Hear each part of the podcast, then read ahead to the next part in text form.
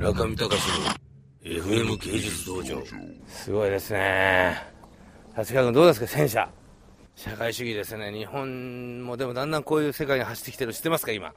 どんどん軍にお金つぎ込んでますよ日本政府は。どんどん軍事的なお金を使ってお金をルーズせよと。兵器を1台買うと100何億円もしますからね。すごいひどい政策ですけどまあしょうがないですかね。もう人民はもうダメを貪ってますからね。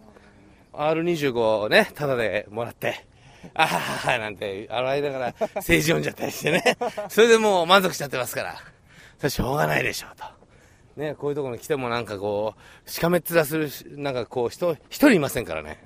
みんなニコニコしながらこの社会主義の状況を見てますけど、上り坂なんで息が切れてきました。ちょっと、ちょっと疲れ、さっきはあの、あの像が近くで見たくて走っちゃいましたからね、僕。もう走っちゃいました、もう。楽しくて。バカじゃないのかっていうかね、すごかったですよ、これ。そうかと思えば悩める男もね、ポコーンっていたりして。わけわかんないですね、ここは。第二次世界大戦ミュージアム。いやー、今日の一日はなんか無駄だったような気がしますね。立川君。仕事ほとんどしてないよ。俺観光嫌いなんだから。俺は仕事してないと嫌いなんだから。今からディナー食べてだとお風呂入んなきゃいけないんだもん。それは仕事。それは仕事。それにしても、何度も言うようですけれども、キエフの女性は美しい。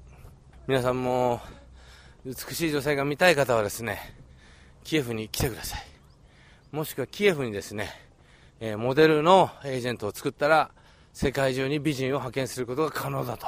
そういうふうに私は思うわけです。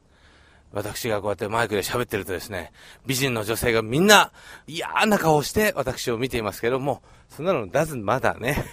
だずまだですよ。本当にもう。